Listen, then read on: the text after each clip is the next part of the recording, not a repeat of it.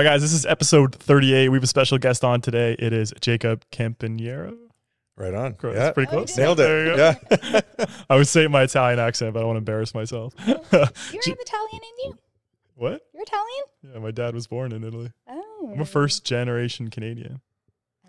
even though I get My hate for grandparents saying. were born in Canada. That makes me so Canadian. Yeah, you're very Canadian. I'm very Canadian. yeah, we're getting sidetracked here. Okay. Anyways, he's a sales rep, but he does commercial, so it's a little bit different than what Brooke and I was talking about, which is res. We're gonna get into a few things like investing, private lending, and everything like that. Jacob, thanks for coming on the show. Thanks for having me, guys. Hundred percent. Why don't we get started with the commercial market and how that's performing Yeah. right now? Because I, I know that when we talk about the residential market, the commercial market can be very different at times. Yeah. Well, it's it's different driving factors, right? Yeah. uh, between the two markets, um, you know, something we we educate our clients on is the fact that the commercial market is mostly driven on income, right? It's almost like a business. You're buying an apartment building, let's say. Mhm. It's like a business. It's going to cover itself. It's going to cover expenses. It's going to give you a bit of cash flow, Mhm. and that's what everything is um, driven from is that cash flow, right? And with interest rates going up and where we are today, Yeah. um, it has different effects on the commercial world. So, just to dive into it, where are we today? Well, as I'm sure your listeners know, interest rates are up. Yep. Um, we are seeing the bond rate come down, which is interesting. So, with commercial, um, the rates are driven by bonds, Okay. right? So, it runs a little bit differently. Is it because most of them take fixed rates? Yeah. And be, but you can have a variable rate on a commercial mortgage. You can. Um, right now, most deals are getting done with CMHC financing, which is driven right off the bond rate. Now, it is a fixed rate. yeah. So basically, it floats up until the day you close, more or Mm. less, Mm. um, and then it locks in at that point. Oh, ah, right? interesting. So you can there, for a fee. There are some lenders that will uh, fix your rate, right? So you can say, okay, a couple months before, let's lock it in. But right now in the market where things are trending, like honestly, a month ago, a, a CMHC, which is a, it, we'll go into that Yeah, if yeah. if you want. yeah, yeah, definitely go into uh, that. a CMHC commercial mortgage, your your interest rate was 4.75, 5%. Yeah. Um, it's now today all the way down to, we're just doing a deal right now. We just got locked in at 3.8%. Wow. So So we're just down to quite a bit. yeah, comment on that because people would be like, well, how are they getting that rate when the overnight rate is 5%?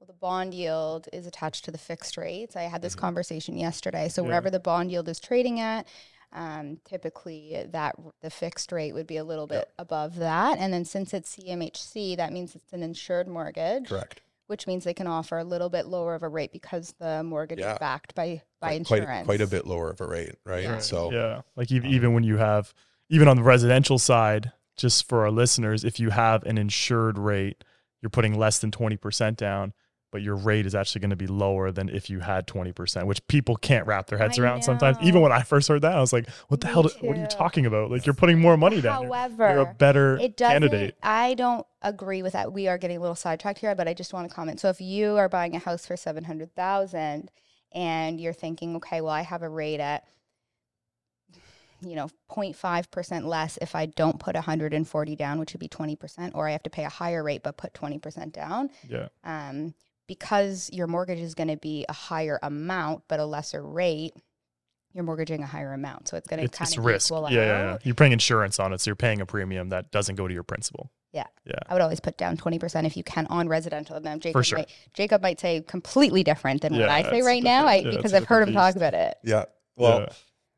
so just going back to, let's, let's focus on apartment buildings right Yeah. now. Yeah. Let's, let's that's the topic of the day or the topic of this, this conversation. Um, so again, what, because the market is a little uncertain, um, and I'm sure anybody that's looking in commercial investing right now, they're scratching their heads. Nothing's cash flowing. Nothing's making sense. Um, you almost have to go with that CMHC mortgage. And so, what I'm talking about when I say CMHC mortgage is it's an insured mortgage, but it's through the commercial channel. So it's done a little bit differently. Um, a CMHC commercial mortgage, what the benefits are is the rate is lower, as you mentioned, but you're also going to get a longer amortization Like what? on your mortgage. Well, it can go up to, depending on the program you're using, you can get amortizations all the way up to 50 years with commercial. Ooh. The now that's the that's the max, Yeah. right? Uh, but what we're seeing right now is anywhere between 35 and 45 years. hmm So it's quite a bit longer than a res mortgage. Right. And um, if you can imagine, that's helping dramatically on your monthly payments. Oh, huge. You're Um, on almost top of doubling that, it. It's going to reduce your down payment as well. Right. Um, so with commercial, it's that fine balance between where do I cash flow? Where's my cash on cash return? Mhm. And how little can I put down? How little That's always the battle down? we have, right? Mhm. And Hilarious. trying to- fine tune each building into that that perfect Right. solution. Um, so a lot of investors, you know, I'm going to speak to my clients because everybody's got their own thing, but you're looking for something like a five six percent cash on cash return on the purchase, which means Okay. So that's the cap cap rate. no cash on cash. So it's how much money am I putting in and Oh, how I much see. money am I Okay, yeah. getting out? It's Yeah, the yeah, yeah. return on your Got actual Yep. Yeah, yeah. cash.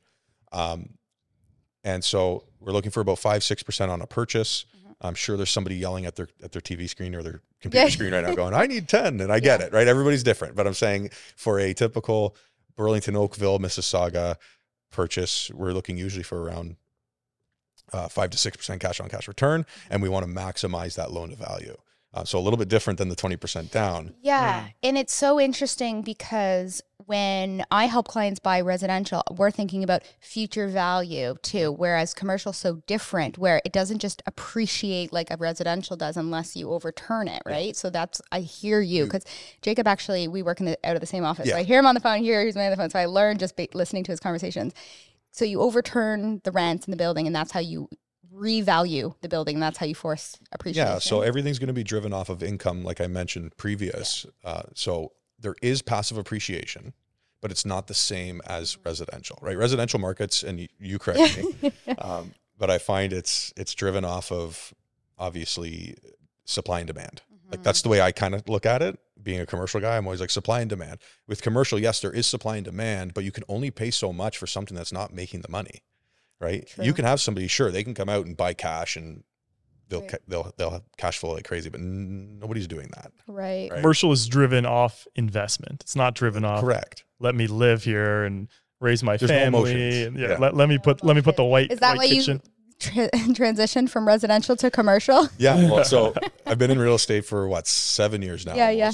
Um, so the first year of real estate, I was in residential. Yeah. Um, and yeah, it was a big issue for me. I'm a numbers guy. Like I love numbers, and my big thing was always appraising residential real estate. Mm, To this day, I still can't wrap my head around it Mm-hmm. sometimes because I go in there, I'm like, okay, you got three sales in the neighborhood, this, this, and this, and then you Yeah. go sit down with the seller, and they go, but I got interlock. Yeah. Okay, Right. but I got an in-ground pool. Okay. it's actually How a hard, much is interlock worth? Do you guys know? I don't. No, it's a hard conversation to have because people will be like, "Well, I put a hundred grand in the backyard." So, well, that the return doesn't mean that. Like, just because you put a hundred Yeah. grand doesn't mean it's going to add a hundred grand. It's to your not dollar purchase per dollar. No, it's not dollar. It's all subjective. It's what will a buyer be And willing it's to pay. all dependent on the market because in if you had a renovated right before the COVID peak and put that money in, you probably would have saw more that uh, like if you put 50 grand in your house, you probably would have seen a 150 yeah, return. Right now, you put 50k in your house, don't you do it. get 50 Yeah, Don't do it. Yeah, don't do it. Yeah, like should I get the whole house no. redone? No, like go paint it on the weekend yourself if you can make it happen. That's probably the best way you're going to see a return. yeah, Change some light fixtures, Yeah. like very small things. Yeah. But yeah, like someone's like, should I renovate a bathroom? I'm like, I don't, I can't guarantee I'm going to get that return back for you. So no, I wouldn't. Yeah.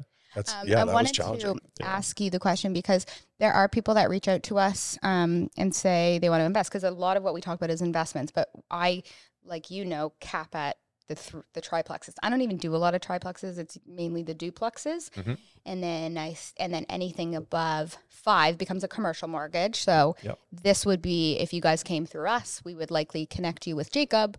Um, And that depends on the bank. I do want to say that. yeah. Um, Okay.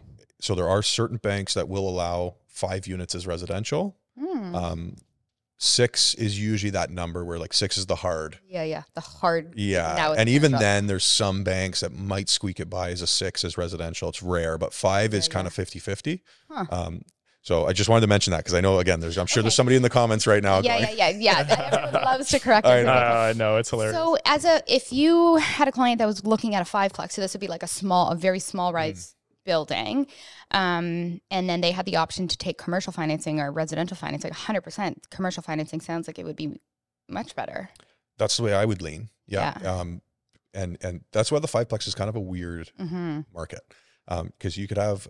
I remember, and I don't do much fiveplexes because I actually recommend people go to the commercial, like go Yeah. to six, Yeah. go to eight. Yeah. If you're going to do five, let's do eight. Right. right? And we'll figure out a way to make those those extra units. You know, we'll Yeah. work it through. Uh, simply because the economy of scale. Right now, you got eight units paying rent, one roof, one boiler. Right. Right, if one tenant leaves, you'll be okay. Yeah. We've built yeah, that yeah, into yeah. our numbers. I hear you. um, and that's why I love commercial and multi doors. Yeah. Um, whereas a duplex, one tenant leaves, that's fifty percent of your income. Totally. Mm. Right now, we're lucky that being in southwestern Ontario, GTA, it- it- leasing's quite you know popular right it doesn't Yeah. sit vacant for for months and months now if we think of retail or office or any of those asset classes which i'm sure we'll get into Yeah. um it's a little bit different right now we're talking potentially six months of vacancy a year of vacancy depending on the market and the asset class that we're talking about Yeah, because commercial has so many. Even when I'm looking just for something so basic of like a, this lady wanted to do like a hair salon space, and I'm like, I can't. I don't even know how to look because there's Mhm. warehouse, there's retail, there's, Yep. it's, there's a lot to know into commercial. it's fun It's Let's pivot though. Let's pivot to office and retail. okay So I know you don't specialize there, but I think Yeah. it, it'd be good to talk about because I'm seeing guys. I watch this podcast called the All In Podcast. There's these they're the billionaires of like Silicon Valley, but they just talk openly about the commercial real estate market there and how people would buy stuff 10 years ago. Yep. And today it's worth like 50% of what they bought it 10 years ago. And like they can't even get people in the space Yeah. because people are building teams right now and tech always has good margins. So they're building teams across the country or in other countries because and and they're saying we're never going to get everyone together. It just doesn't make sense because of economies of scale. California's actually got a really big issue with that Yeah. specifically la Huh. silicon valley Mhm. um, that area right because with the new like the tech world now, Yeah. you don't need to be in the same office. You can essentially remote work from anywhere. And There's- since there's- COVID, I'm sure that's There's a whole bunch of different reasons. Like I even know recently read an article about Walmart's closing down because of theft, like internal theft. Yeah, like there's just Inter- oh, yeah, internal. here too, like here too. But Mm. um, No way. anyway, California does have a big issue with with with office and retail. Um, um, moving that to Canada and to Toronto, um, we're not that much different right now. Um, Yeah. it's a very even the overhead, right? Like why like if you can cut your overhead by 10% by getting rid of this I just made that number up, but by getting rid of an office building, right? And then everyone's working from home, they're paying their own internet bill, whatever it might be. Yep. Uh like why would you not do it? And I understand like the culture. Yeah. And you need culture, but I think that depends on certain businesses. Like someone doing an Excel spreadsheet doesn't need culture. Am, am I wrong in saying that? It's like you don't really need like you why don't need culture. yeah, like, am I going to spend forty million dollars on a building for you know Yeah. John to Yeah. r- run an Excel spreadsheet, or can he just do that from the comfort of his own home? So, what we saw was, and this this all started um, in in COVID time. Let's call that a- a, thing, right? So Yeah, um, that's a whole nother podcast. But Mm. the so everybody went to the work from home model. Um, we were expecting this. We were watching the trends over the last three four years, where everyone went to work from home, right? And all these office leases started to come up. No one was renewing. Nobody needed Yeah. to renew. They were all working from home. They saw that there was overhead benefits, right? It wasn't as expensive to have people there. Um, what's interesting though is we are seeing a resurgence of office. Um, we're finding a lot of companies are coming back into office space and doing a hot desk model, which A essentially is um, anybody can come work at the desk, right? yeah, And or anybody can use that office. So it's a shared office space within the corporation or within the company. Mhm. Um, makes so sense. So so- smaller square footage, Exactly. Yeah. Right. So what we're seeing right now is the 10,000 square foot office holders have now left 10,000 square feet and they're going to 2,500, Wow. Mm. like, or 3,000 square feet. Right. And so there's a big demand right now in city centers as well as outside the city, which I'll talk about in a minute, but um, for smaller space. And I'm sure you'll see a lot of co working things pop up Mhm. um, all over the place. I keep seeing them. Every corner has like a co co working office now yeah, Yeah. because of the demand. Um, what we've also seen, which is really interesting, is a, a big demand in secondary and tertiary market office. Okay. So for the GTA people, Burlington, Oakville, big office market right now. Huh. Like we, I have a number of clients there, and we're leasing no issue. Interesting. Um, Who are you leasing to? Well, so that's exactly it. It's the same companies that were in Toronto downtown, but now they're saying all of my employees are coming from Hamilton, Burlington, Oakville, Everyone's commuting. Let's just go. So why don't we find somewhere that's going to be a half the price, huh. b uh, there's more parking, it's more convenient, Yeah. and my employees are going to be happier. Because they don't have to drive. They don't have to drive into, don't the, to go the into the downtown core, even Yeah, though yeah. if they're coming from North Mississauga to South Oakville, maybe it's the same kilometer difference or Yeah. uh, the kilometer drive, but it's half the time in the commute, right? No traffic, nothing like that. So we're seeing a big demand for that, um, and a big emphasis on employee drive times and employee satisfaction because they're trying to get their guys back to office because they're missing the culture. Yeah, it's yeah. That's what it comes to. my quick stint in the corporate world was four month a four month internship, and the worst part about it, and I did Excel spreadsheets. The worst part about it, That's how Company you culture. know. I am Johnny. I was the Johnny example. Yeah. The worst part about it was the drive, like driving for an hour to sit at a computer and then drive back. Because basically, what I did was I, you know, being the nerd I am, um, I would run Excel Excel spreadsheets on cafeterias, and I would see Okay. basically what food would hit and what would lose. And it was for high schools and universities. Mhm. That's cool. I didn't know you did that. Yeah, so I'd run all these different. No uh, wonder you're so like into the pro formas and all that. You love that stuff. Yeah, it's pretty fun. in So your where were you when my cafeteria went to like healthy food? went from pizza to like Remember vegetables. that? vegetables. Yeah, yeah. So the kids don't want vegetables. I can Yeah. tell you. I, that. I imagine. Uh, but anyways, I- the worst part about it and why I hated it so much was that I would work eight hours, but really I was working ten because I'd have to drive every day. Like if I had an extra two hours of my day, I would have been way happier. But then I just said, I can't do this. Like I hate this. I would not last a second. Yeah, so- how long would I last? You? Yeah. Oh, uh, three days. if that? yeah, just you sitting in an office. Well, and that's exactly it. It's hard to build culture when your employees are already coming in pissed off. Oh, yeah. First thing in the morning. Yeah. Yeah. Yeah, Just yeah, yeah, yeah. an hour. Right? Yeah. Like talk about a morale killer for the office. Yeah. Right. And so that's where we're seeing the markets really come back in. Now, something we're messing around with right now is office to residential conversions. That's what I was going to ask you So, because yeah. That's a big space that you don't hear much about right now. I think it's going to become bigger and bigger. I think so too. Um, Think about all the buildings that are in Toronto that if they're leaving those behind and getting a smaller space, like the towers and towers of just offices. yeah. And it's already, most of the Toronto office buildings have res above. Right. Or Would there have to maybe be not a the mass? core A class downtown. Yeah, yeah, yeah. Like, look, the TD building, the Yeah, BMO yeah, building, know, yeah. they're always going to be full. That's a A class downtown building. Right. yeah. But look The at the stuff district. in the in the in the districts around that. Right. The ones that have the residential units above them. Yeah. Is that a major thing to go through in terms of the zoning and the That's- that's the city? and right? Okay. Yeah, is is The expense of it. That's too. always the catch. Yeah. We it's the talk about it's that the biggest time. catch right now. Always so the the city needs to, and I and I do believe they're going to go that way. Is start easing up on the converting of zonings for They're going to need they to. have to right. There's so much. So Hmm. I met with a guy the other a couple weeks ago now who's doing it in Windsor. He's actually converting office space in Windsor, and he's making like money hand over fist right now. No now. way. Um, Does he say it's hard? Like the plumbing? I'm just in my head. I'm just thinking like, you know, say you have a two bedroom uh, condo, you're gonna need plumbing for. that's know, the biggest thing. Yeah, Right. like the it- cost is also is the cost the margins make sense? Like you already have the frame, but Yeah. now I need to redo all the internal parts of it. that's the big challenge with with Toronto is that the cost to actually buy the building and convert doesn't make sense right. now. Right. So one of two things have to happen. Either the timeline has to become shorter, which means zoning and, and all of that has to become quicker.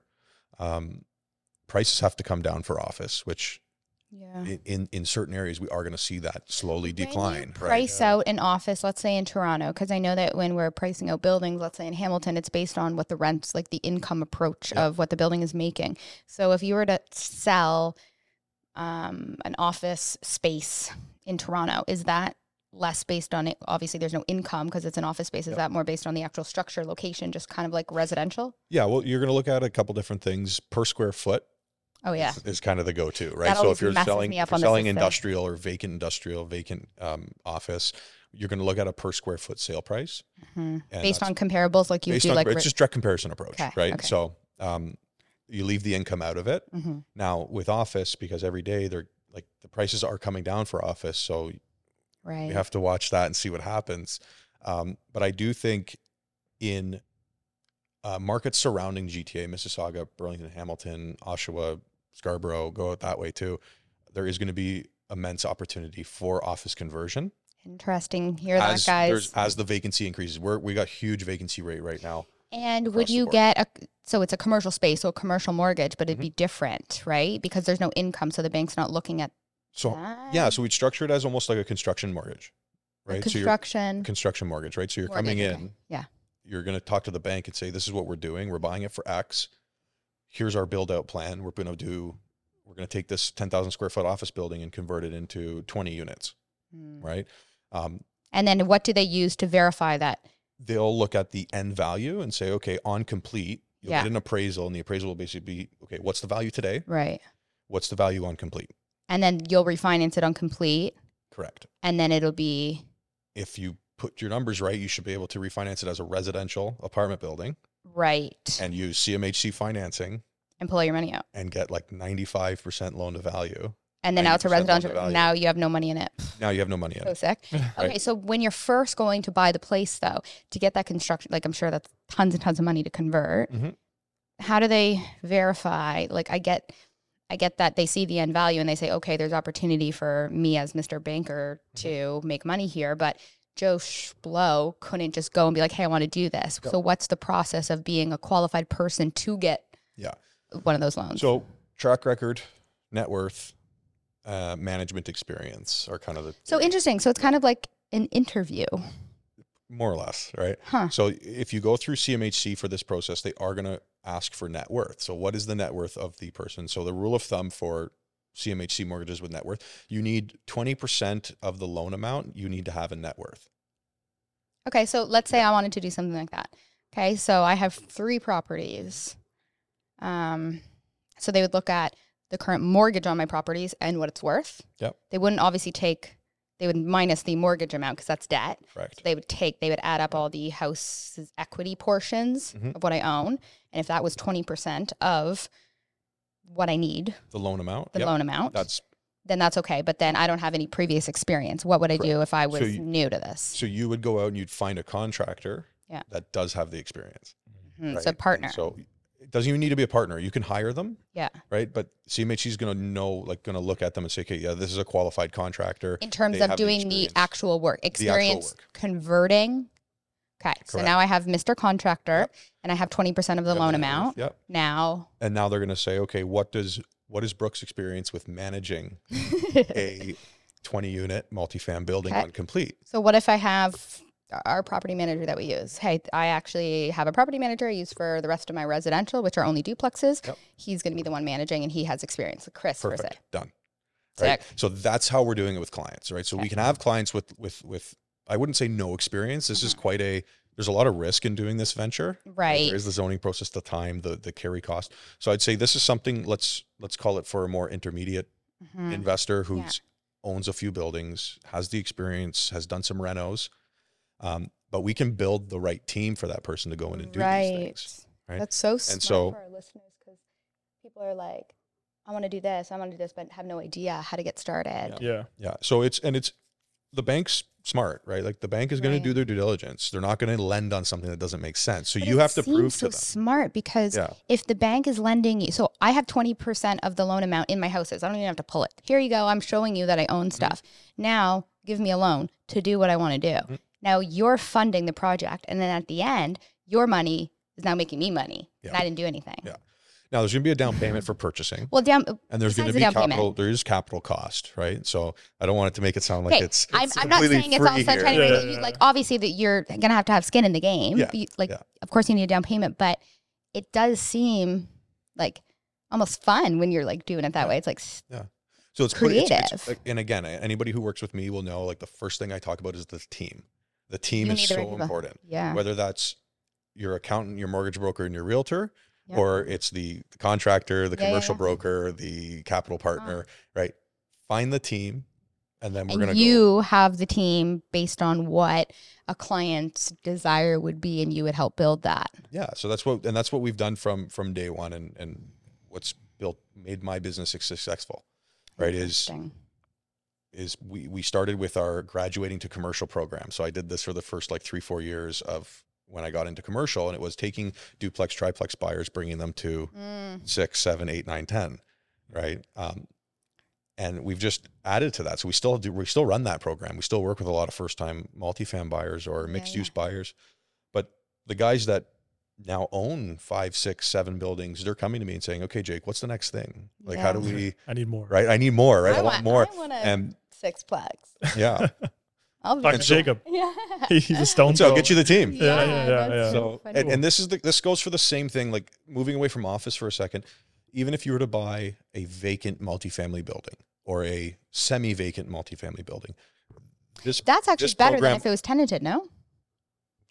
um, the, Like low rent, low rent tenanted. yeah, low rent tenanted. Now we got to be, we got to watch out for, you know, we, we live in Ontario. We have, Yeah. we have rent control. We can't evict tenants Yeah. easily. Right. Yeah. So there's that whole conversation here.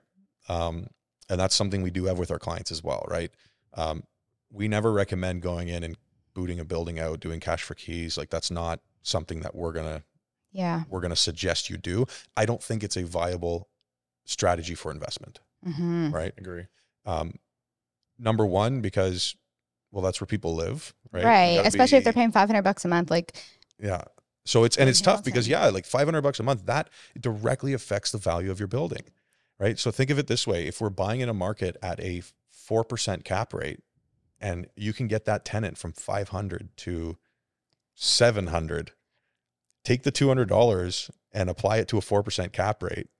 and market rent 1700 Exactly, right? But just Huh. like every $25, every 25,000 you earn or $25 on your building, excuse me, like it's exponential when you're applying it to a 4% cap rate or a 5% cap rate. Huh. Um, And then so- eventually, if you're able to eventually get them out and then market rent becomes 1700 think about the Yeah. difference in value. Yeah. Six units paying 500 bucks compared to six units, people paying 2000 that building's going to go from, it's going to increase millions. Million, literally millions. And it can happen overnight. That's the That's so really cool part about Yeah, commercial, right? really So you can, it, you don't have to wait for the market to catch up. You can Mhm. literally go in there and be like, okay, Sick. we got a vacant building or we got a semi vacant building. Let's reno 50% of the units that are already vacant hmm for this example. Yeah. Um, we're going to increase rents from Yeah. 1000 to 2000. Now we have, huh. And then you refinance it and take a payday. there you go. Right.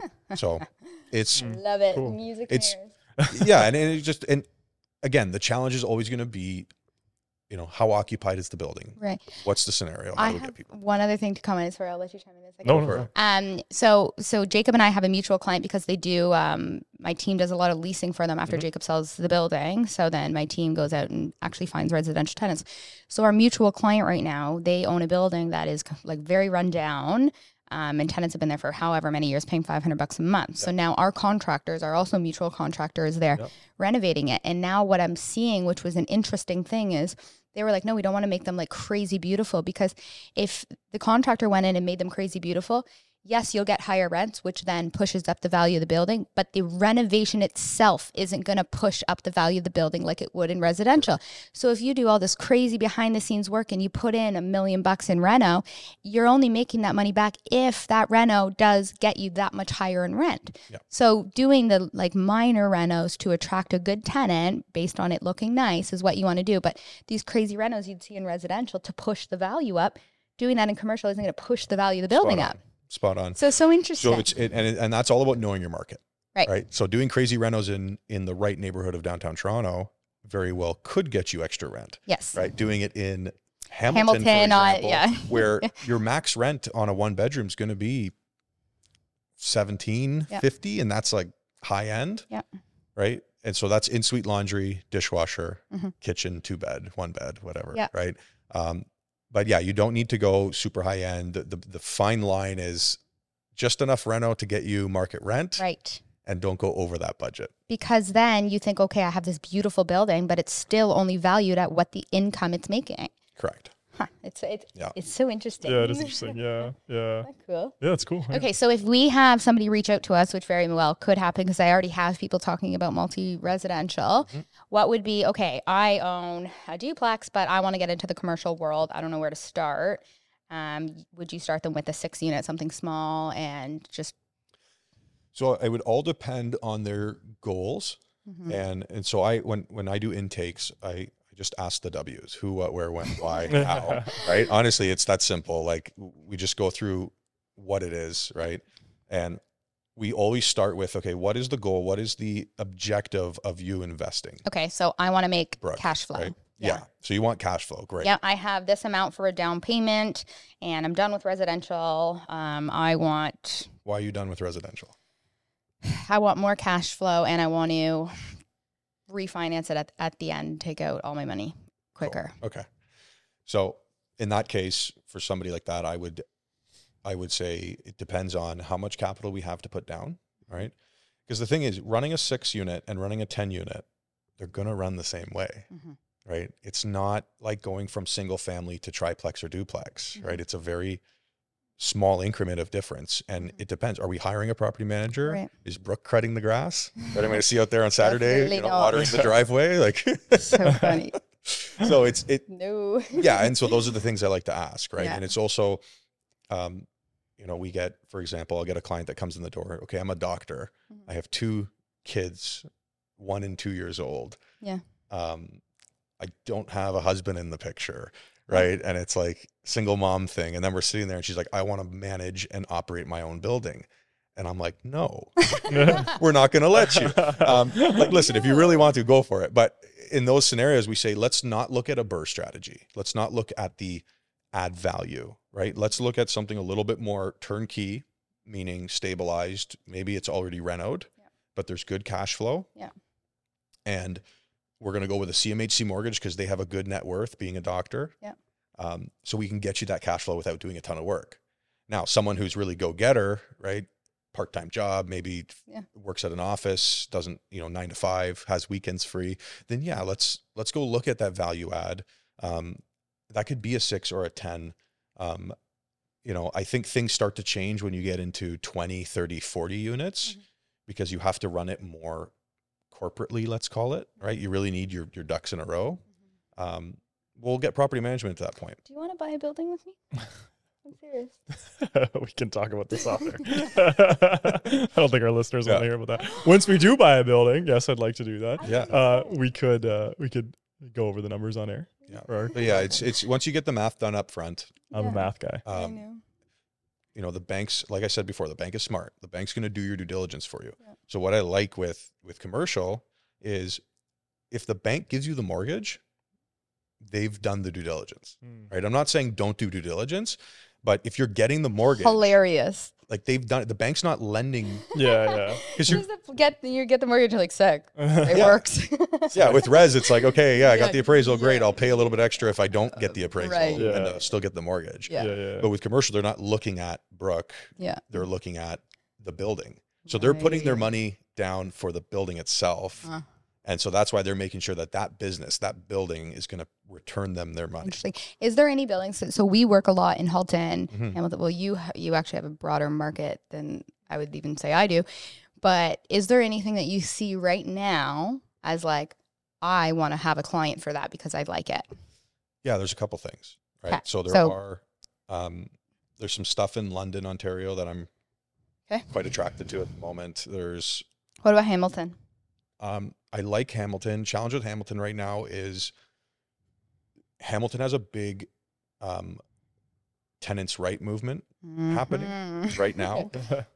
Um, and so I'm not saying that's a bad thing, but you have to be careful because there are people who are like, I want to go in, I want to do cash for keys, turn the building over, put new tenants in the building, and I want to be Refinance right Hamilton. away. And I and I I caution against it right now. I'm saying, hey, take like take it easy. Mm-hmm. Um, we know enough people that are having you know picketers outside their house right now because they're trying to Oh, wow. turn units. So Mm. just Jacob's very good at slowing people down, which obviously Yeah. you you earn people's trust doing that. But I've heard Jacob say like, just just wait. I know you want to buy now. Just you know, I was I was talking to somebody about this wait. yesterday. I was like, I think I say no more than Yeah, I, I know. Buy. Like I'm the worst However- realtor. however, That's what I always say about myself Yeah. too. and that's how you earn people's trust because it's like you genuinely Yeah. want your clients to yeah. do well Yeah. rather than just sell them. I was like, ah, it's a busy street. You, gotta, you know, it's it's 11 a.m. now, but like, imagine at 5 p.m. and they're like, we didn't even think about that. Yeah. And I'm like, I am the worst sale, like, sales agent ever. you know what? I'm sure that client's going to be with 100%. In the for long run, you win. years, Yeah, in the long Or run, you win. 20 years, whatever. Yeah. You're yeah. looking out for their best interest. So I've heard Jacob say, "No, we will wait. Yeah. just Yeah. chill." Okay, let's let's pivot here. I got some economic hit me, questions. yeah. yeah. Okay, so Canada just saw 424,000 Canadian citizens leave. And what Canada's doing is they're masking a problem. You have Canadians leaving and you're immigrating people. Yeah. So you work with people who are investors and investors go where the best money is for the Mhm. most part.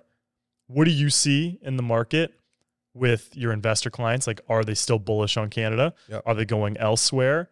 Um, and I guess, are you bullish on Canada? That's a great line of questioning. I like that. Yeah. Okay. Even the way you delivered it. Yeah, no, that's fantastic. Um, CTV so let's, so let's, on the let's news. work let's work that and unpack it. Yeah. Yeah. Um, so first, first off, um, I agree with you. So I, you know, there is a big, a lot of investors, and I'm not going to talk about you know people leaving Canada residency wise, but I'll just talk investors wise. Yes. So even a lot of my clients have come to me and say, Jake, do you have anybody in the in the US that I can talk to? Because we're looking at investing in the States or in Europe or in the islands. Um, because Canada's not working right now. The rent control is not great.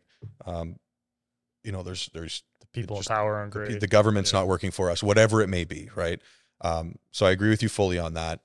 The what we're seeing in the market right now is there still is a a big demand for multifamily with investors. However, um, they're being very selective on what they buy.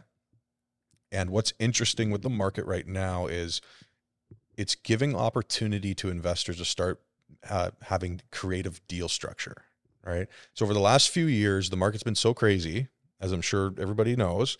Um, there was no deal structures anymore. It was just like, how much can you pay, yeah. right? Oh yeah. Give me my check and I'll I'll sell you the building. And I think that in combination with with with all the other reasons people were leaving the country aggressively to go invest elsewhere.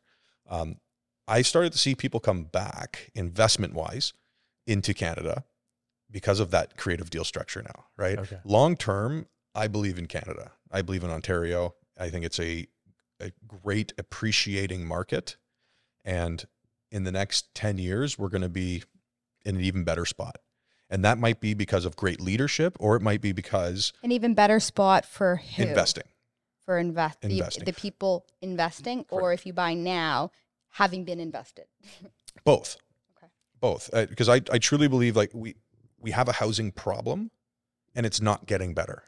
Right. No. And this is why people are leaving, but it's also why investments here are going to start making even more sense. Like my crystal ball, you ask me, I think in within three years, housing prices are going to skyrocket and it's going to be almost unattainable, right? If we want to go down that road. But um, there's a unique opportunity here. Now, what I've been telling my investors to do is diversify your portfolio. I always believe in diversifying, right? I have no issue with my investors going to you the have the most diverse portfolio. I like a diverse portfolio, right? So I'm telling my guys, go to the States, go buy something in the US, go buy something in the islands. But when you analyze stuff in the US and when you analyze stuff elsewhere, you do your numbers a little bit differently. There's Mm-hmm. not much put on appreciation. Well, there's Right. so many more people. There's so many, so much more infrastructure. So like Canada being huge with this much Right. density. Density, So- yeah, So where where am I? What do I believe right now in the market is um, I do think people need to diversify, right? If you have the money and you have the the vision to do so, I would say go look at buying some stuff in the states, but let's keep a few or buy a few in Ontario right now as well. Um, and I think that's the path forward right now. Um, but yeah, deal making deal making in Ontario right now is is fun. Like there's some Yeah. pretty cool stuff happening. So in on that topic, um, deal making. Mhm. Other than you being a very successful commercial broker, you also have your hand in a couple other things.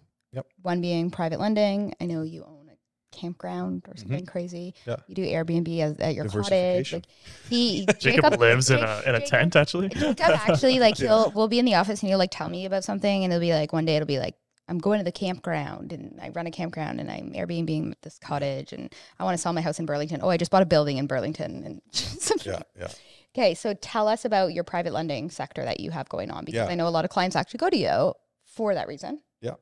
And I just just before we jump into that, I do want to make sure, Cortez, did I answer the question for you? Yeah, yeah. We I got- think I think you're you're bullish on Canada because of our population growth, but also you think that leadership's going to change and better things are Uh, coming. yeah, yeah. Yeah, If we stayed under the current leadership, I guess, would you be bullish on Canada? Ooh. That's a good one. I'd be more I'd, I'd be more cautious, yeah. right?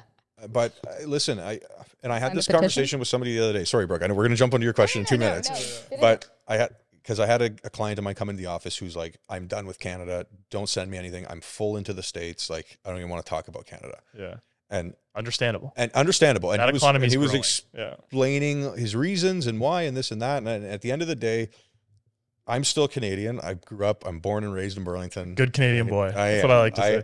I believe in the market here. I do think things will turn around. Um, and the I, I do think it's supply and demand. We don't have the housing. More people are going to need a rent. Things are going to become more expensive. And being a multifam building owner for a let's call it middle class person, right? Like a middle class uh, profile, I should say, um, of renters is the best investment I think you can do right now. Cool. Right, because that's going to become a, a, a big sector of renters Yeah. No, right? it's good. If they can't buy. So okay, now on to Brooke's Brooke's um, question. Yes. Um, what was the question? so I again I've learned a lot from just listening to you um, next door. yeah, So not only do you have conversations with clients that are buying commercial properties, but you have this private lending sector of your Yep. business where if somebody has, you know, 100 grand, they're like, I don't know what to do with it. Yep. And it, there's nothing really that you can suggest in terms of buying a commercial property. Sometimes we turn it into a smaller res. We'll take care of that together. Or we, you switch them to private lending. So giving that 100K to you, you invest it for them. uh, no. So they don't give the money to me. Okay. Okay, so I'm not licensed. I'm not licensed to, to do to do any of that. So no. you J- said- Jacob is running a Ponzi scheme. No. Yeah, no, no money comes into my pocket whatsoever. Um, a- again, I, I'm going to just bring this back to a more holistic investing approach, and that's what I like to, you know, the culture of my team and the culture of what I do is what I i- is what I believe in. It's holistic investing, right? Which it doesn't have to be motto. just real estate, Yeah. right? Again, I'm a terrible realtor.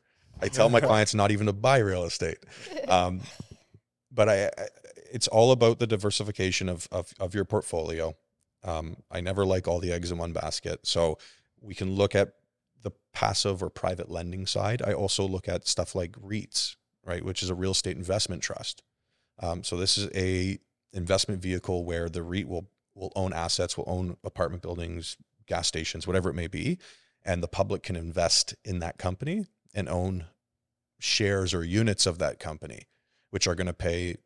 Um, How do you get it to be a publicly traded stock right away? yeah, so it's not publicly traded at first. Yeah. Usually, what happens? It's a private REIT. Yeah. Right. So there are public REITs. Um, for example, the biggest one would be um, um, Starlight. Okay, so how do you get it from private to public? Because I'm sure it's way better once it's public. Yeah, so that's that has to do with with the company itself, with the REIT itself, and and and if they want to go public with their with their stocks and shares, right? So when they're ready to go public, they're going to. Um, and it's just a matter of you deciding. it's the on the company, right? So what what I like to do is okay. So if you want to get into a private REIT that might be going public, well, I'm sure you're going to get a boost in your shares once it does go public. So that's something to look into. Yeah. Yeah, right? you want to you want to get on the private floor first. Yeah. Yeah, right. All So these guys get rich. Yeah, and so with with coming into a private REIT, there's a lot of benefits. Usually the returns are higher because it is private. They can do that. It's not as um, uh, spread out. Who's the one deciding what to buy with everybody's money? So it would be the trustees of the REIT, and then they would have direction from the board of directors. So every REIT's going to have a board. The board has to vote yes or no, which is made up of. um, and just like a stock, there's risk that if that asset that you purchase doesn't Yeah. work out, you could. Yeah. Yeah. And so, but for something like you look at again, Ontario, Canada, GTA, it's pretty safe to invest in a REIT that's buying in the in the Toronto area, the GTA area for multifamily. Um, and and each of these REITs have different different return structures, right? So some are are going to give you monthly passive income, with growth of your units, right? So you can get Uh, your so then after a certain amount of years, Yeah, you have equity. just like just like shot, um, stocks, right? You can sell it, Huh. T- take it away, You go, go do your dividend own and thing. Yep. value in your actual exactly portfolio. exactly so so these are things that i can talk to clients about as well to say hey you know maybe we buy one building but then we use a little bit to go do something else um, great example i had a client come to me um, earlier last year hey you know he said hey jake i just sold my building i'm sitting on three million bucks what do i do with it Did he sell it with you? um, actually he came to me after I, I this was a brand new client Oh, was he it? called me off of realtor.ca on one of my listings Yeah. we ended up building a really good relationship quickly and Nice. and you know Because you're so smart. yeah no i had we just we had a couple good lunches and we talked about investing and what he wants Yeah, to yeah. do and and what he said to me which was really nice to hear he's like jake like nobody's sat down with me and asked why i'm investing what do i want to do they just always say well here's a building three million bucks yeah here's a Yeah. building right Oh, here's you a got building three that's going mil? to take Yeah. three million bucks to buy I'm gonna make sixty grand. Oh yeah, and that's it so we so i took my approach which was you know slow down to speed up. We met what do you want to do? Why do you want to do it? What are you looking for? So his goal was i want $10000 a month in my account every month. How does that happen? I don't care. Just find me a way to make that happen. Okay great right? Plus i want to be able to give my children something Yeah. when i you know either pass on or whatever it is. And so with that guy in particular i said listen i go why don't we spend a million five on a building. Right so we ended up getting him a really nice building um, i think it was like 50 units or something 50. so it was a, it was a good building we got a great cmhc mortgage it was 95% loan to value Sick. so he put his million million five i think maybe it was 2 million at the end of the day but i told him i said let's do a million five in a building let's do a million um, into a REIT, so it's a bit more secure. Yeah. Right. And whatever's left over after you buy that building, we're going to put into like high interest passive lending Yeah. approaches. And we went through the broker channels and everything to do the, all, to all of that. But yeah, so now he's got his 10,000 a month plus Yeah. and his 50 unit building. And in three years, two years, we're going to hop back on a phone call or I talk to him regu- regularly, but we're going to, we're going to refinance and or sell that building in the near future.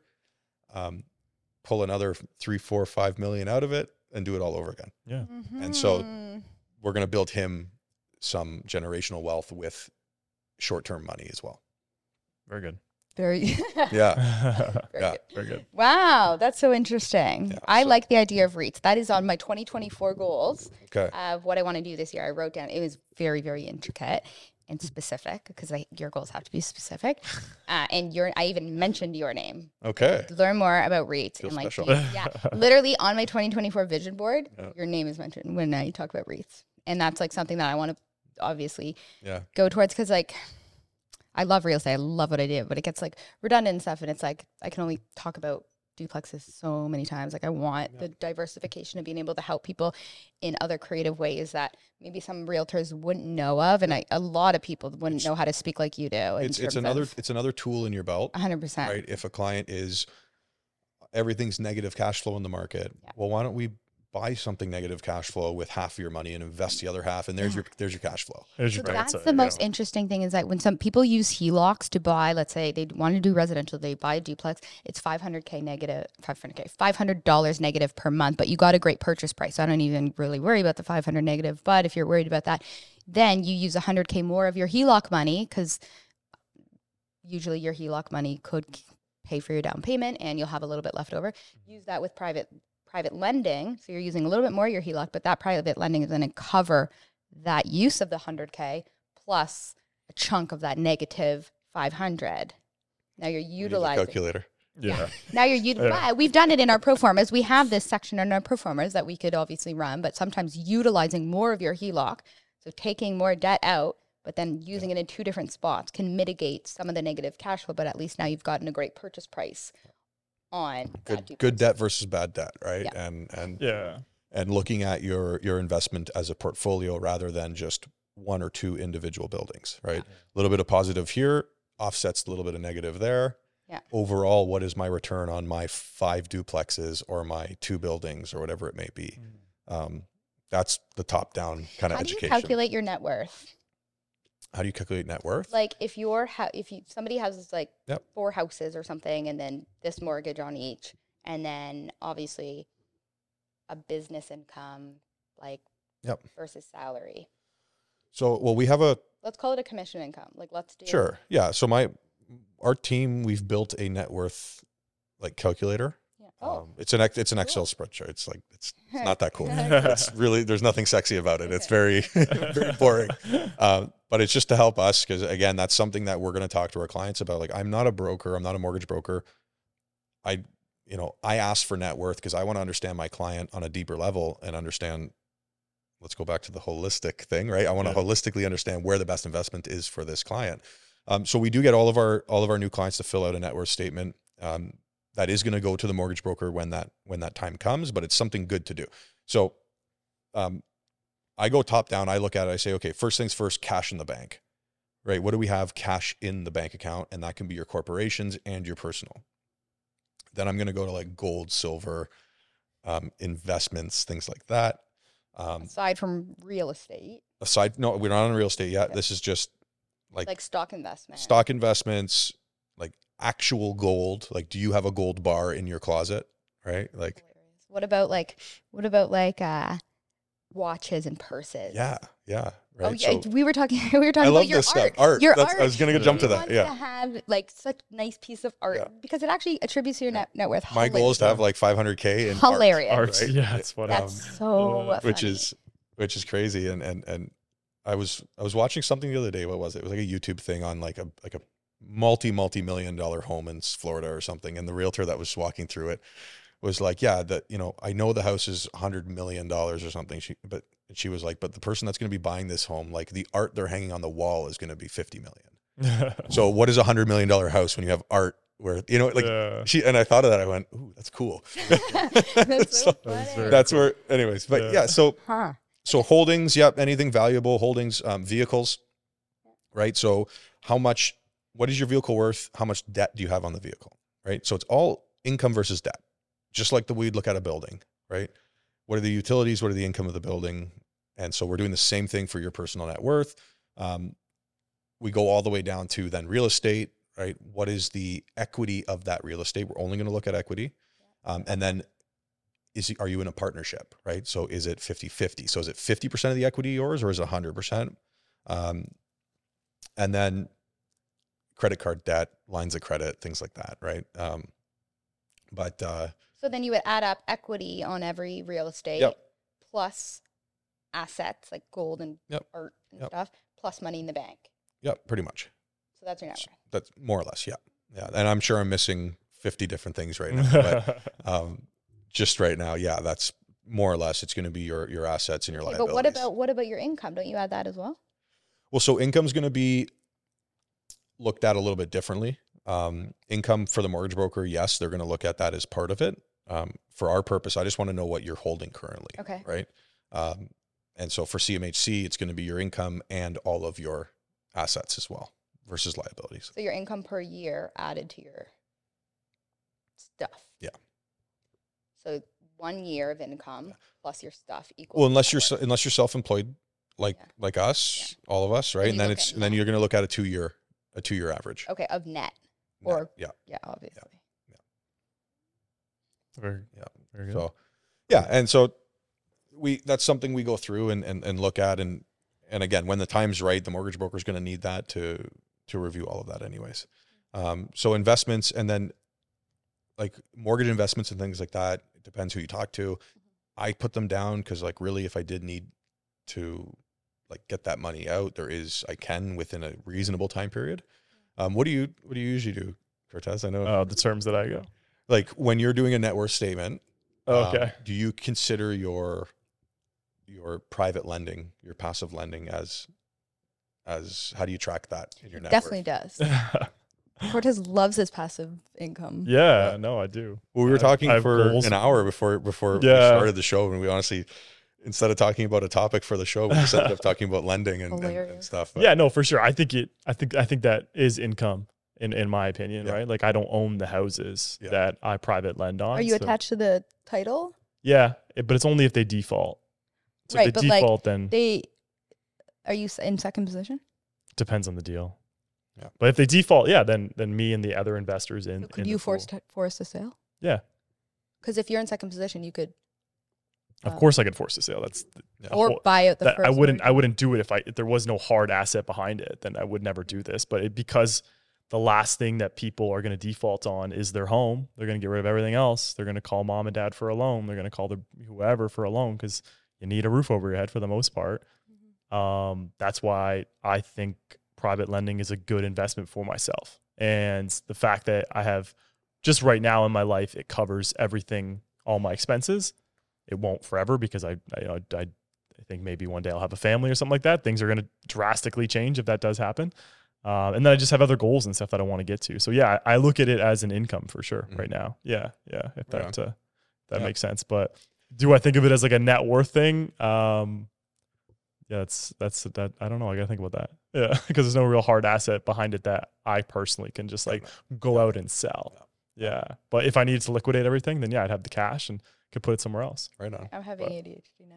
Oh, you want to wrap this up? Yep. All right. Anyways, I think that we should have Jacob on more. I feel like people are want to listen to it. yeah, Don't don't you have a podcast that people could listen to? I do. So yeah. we Where can people find you? Yeah. Yeah, so I run. It's I wouldn't even call it a podcast. It's kind of short form content. Uh, it's called REI Hot Seat, which is Real Estate Investor Hot Seat. Um, so what we do is, um, I do it with my brother in law Andrew Hines, who runs his own podcast, Andrew Hines Investing Real Estate Investing Podcast. Um, and so we sit down and we find a property. We bring in a property. I'll review it quickly. Andrew will review it quickly, and then we sit down and we basically bring up a spread chart. So it's very analytical. Yeah. Like you got to be a numbers person to enjoy it. Right? It's niche. Um, but we sit there and we do 15, 20 minutes, 25 minutes at the most of deal review. So let's look at the deal high level, right? Location, asset itself, condition. And then we say, who is this for? And then we look at, um, is this a good investment, right? Huh. And how would we buy it? Or how should somebody buy it? I Whether that's like a vendor that take back mortgage, Mm. maybe CMHC, maybe Yeah, yeah, private yeah. bridge. And is it all whatnot. commercial? Uh, this show's all commercial, yeah. So we've done development sites. We'll do. We did. We recently did like a storage facility. Um, we do apartment buildings, gas stations. So cool. So Yeah. REI Hot Seat is Mhm. where to listen to that. Yeah, and that's on YouTube and all the podcast channels. Very cool. And Um, if someone wants to use you as a commercial realtor, Yeah, how can they find you? yeah. So um, I'll give you guys a link. We'll put a link below. or link so you guys will description, have a link below. Um, His last name isn't as easy as to spell as Hicks. and yeah, so if anybody wants to go to the link, they want to get in contact, go to the link, sign up. Um, I will have one of my team members reach out. Yeah. From there, they'll basically ask the W's, the who, what, where, when, Right. why. Um, at that point, I personally get on a call with anybody who comes in, Yeah. and we're going to go through the whole plan. My Right. office is also literally next door to Jacob's. So feel free to D- DM the podcast. And if it has anything we to do with commercial, yeah. anything to do with commercial, it goes to Jacob anyways. Um, Yep. And we can go through it together. Yeah, Excellent. exciting. All right, cool. Very good. I think that was that was so educational for me too. Never yeah, mind. yeah. Like, never mind. I'm gonna put this up as like this is a learning episode. Like, Yeah. listen, Listen, yeah, listen yeah. to this one. You might have to pause it Um, and look up some terms, but it's Yeah. good. I know we we, we ran over some stuff awesome. quick. Yeah, we had No, that was stuff, that was yeah. really. so we'll do we'll do we'll do another one where we can talk terminology and, and Awesome. slow it down a little bit. You know? Love that. Appreciate it. Yeah. All right. Anyways, guys, Sweet. thanks so much for tuning in to this episode. Please like and subscribe if you're on YouTube. If you're on Spotify or Apple Podcasts, leave us a review. That's one of our goals this year is to get some more reviews there. Uh, short form, you know where to find us. And if you want to book a call for residential stuff, um, there's a link down below for our calendar for us and Brooke. It's totally free. It's half an hour. We'll go over any of your real estate goals coming up for 2024. And we've been working with some people in the podcast. It's been going great so far. So Oh, yeah, we, yeah, we definitely want to keep that train rolling and uh, help you guys kind of achieve your goals. If you're not in our area too, we can recommend an agent who is like minded to us in your area too. So yeah, book that call down below, and we look forward to speaking with you. Thanks, guys. See you next Thanks week. Thank you. on, Thanks for coming on, Jacob. Excellent. See you. All right, take care.